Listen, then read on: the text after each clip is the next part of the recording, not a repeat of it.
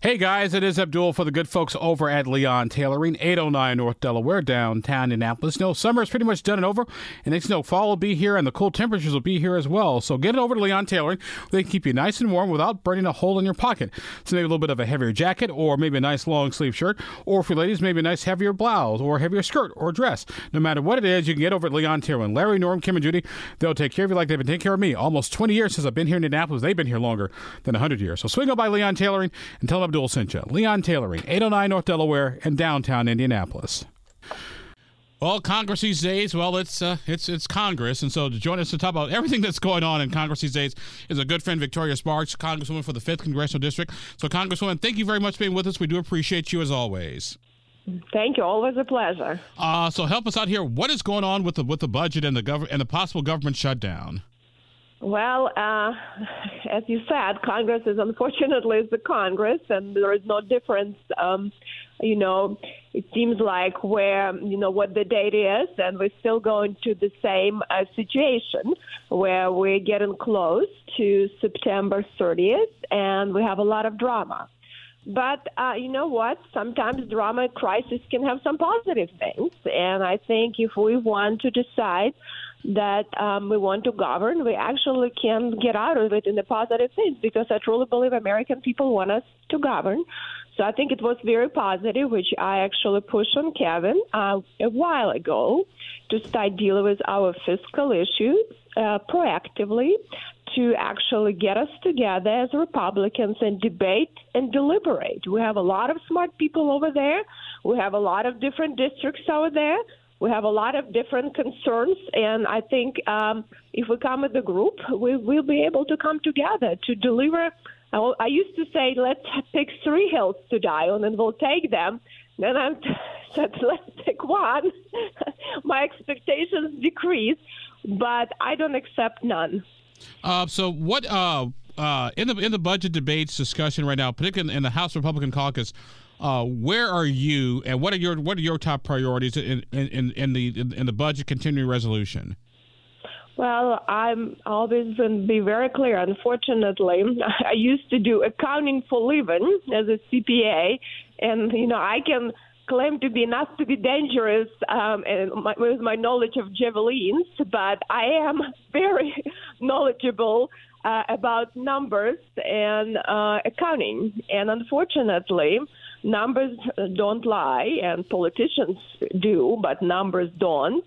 And we have a serious fiscal calamity that was not created by this Congress, but we can blame a lot of other Congresses. We can say things, but you know what? We are in charge right now. So when our children and grandchildren are going to look back at us, you know, they're going to say, well, guys, you can complain, but ultimately you were there and you did nothing about it.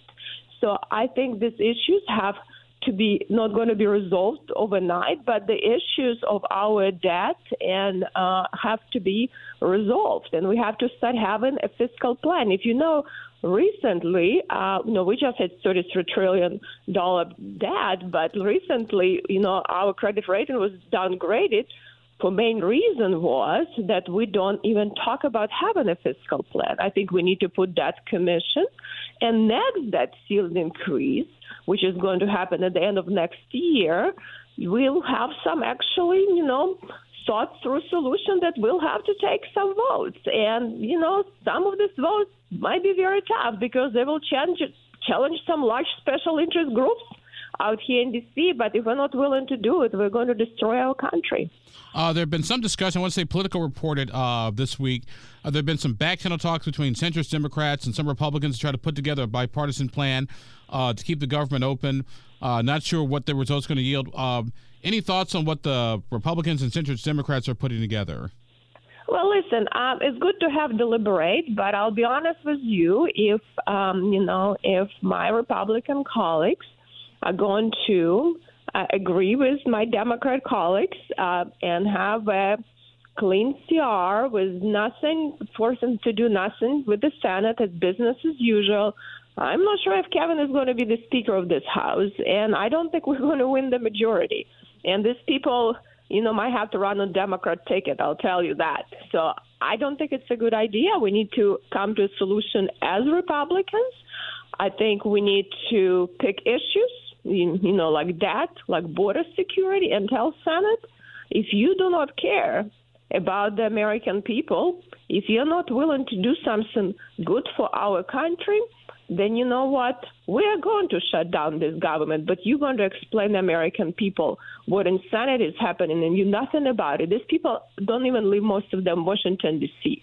They don't even know what's happening on the ground. Unfortunately, the Senate became such a broken and corrupt institution that's supposed to govern because that's why they had six year terms and they have stable policy do that they actually you know can have make sure that something we don't jerk country around that we don't have unpredictability. That was the reason that they represent the states interests you know and and we were supposed to be a chamber that's closer to the people. That's why we have tough elections and we run every two years Unfortunately, they don't even care about the states. Since we changed with 17th Amendment, they forgot some of them don't even know about the states. Most of them don't live in their states. You know, they just sometimes cut a ribbon and they don't care about the issues of the state. They only care about big money that's going to help these PACs get them reelected because ultimately now every Senate race only decided by money. I hate to tell you, not by the people. It's decided by big money, and that people care less well, you know what? We can complain about Senate, we can do, you know, all different things, but ultimately, if we stick together as Republicans in the House, you know, we're co-equal chamber. I would even say we're even better chamber because most people in chamber, my chamber, on both sides have to win very tough races. So we have to actually represent the people, and they don't. Our guest on the program today is uh, Indiana Congresswoman Victoria Spartz with us for a few more minutes on the program today. Uh, Congresswoman, uh, did, should Kevin McCarthy remain as Speaker? No, I told you know Kevin. Uh, you know, from my perspective, he's not. You know, he's not a cause of problems. He's a symptom.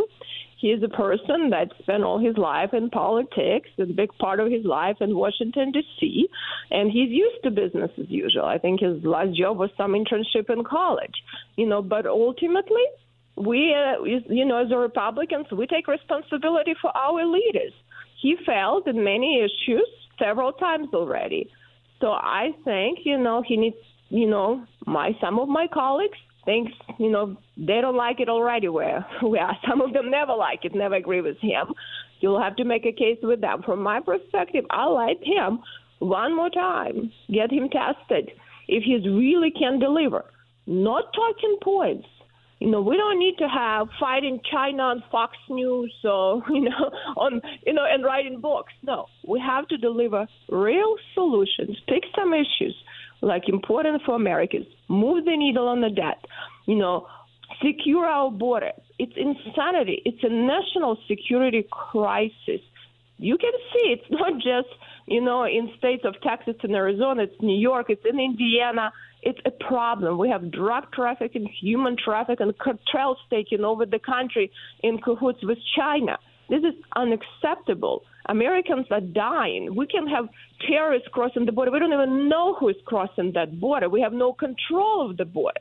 You know, these people lying in this, you know, common representative from administration say they, they do not. We have, I mean, so many getaways, what means that we don't even know who's crossing the border. This is a serious national security risk. We need to stop that insanity. I mean, even some Democrats already, like, see that insanity. Unfortunately, most of them are so afraid of some very radical people in their party. But I don't care what they're afraid. I don't care what they do. Ultimately, I am responsible for my party, and if my party doesn't lead, we're going to fail the American people. If Kevin is not going to bring back, you know, from the Senate, whatever we send to them, you know, if he's not going to bring, you know, this CR, we're willing to give more time to pass appropriations. But if he's going to bring back and it's going to be clean CR, I'll personally, I know that I will personally vacate him as a speaker.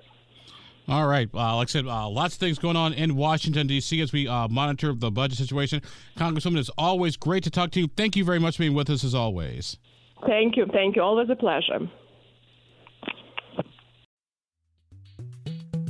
This podcast was produced and edited by Chris Spangle and Leaders and Legends LLC. If you're interested in starting a podcast or taking yours to the next level, please contact us at leadersandlegends.net.